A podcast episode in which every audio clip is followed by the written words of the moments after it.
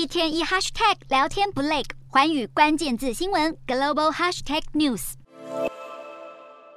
作风特立独行的马斯克入主推特之后，争议事件又一桩。推特为在美国旧金山总部的房东哥伦比亚地产信托，十二月二十九号正式提告，指控推特没付房租。至今已经欠缴租金达十三万六千两百六十美元，约合四百一十九万台币。去年十月，马斯克抱着沉重的水草走进推特总部，不止许多员工的饭碗也跟着下沉，员工还例行总结措施，甚至到了抠门的程度。不只要找房东重新谈判租约，还已经解雇了纽约办公室的清洁人员和安全人员。纽约时报更引述推特员工报道，旧金山总部把员工集中在两层楼，并且关闭了四层楼，也取消了清洁服务，使得办公室变得脏乱，员工还得从家。家里自备卫生纸上厕所，然而这样的苦日子却还可能持续下去，因为马斯克举债收购推特，面临每年十亿美元、超过三百亿台币的利息，也成为有史以来第一人，身家损失多达六点一兆台币。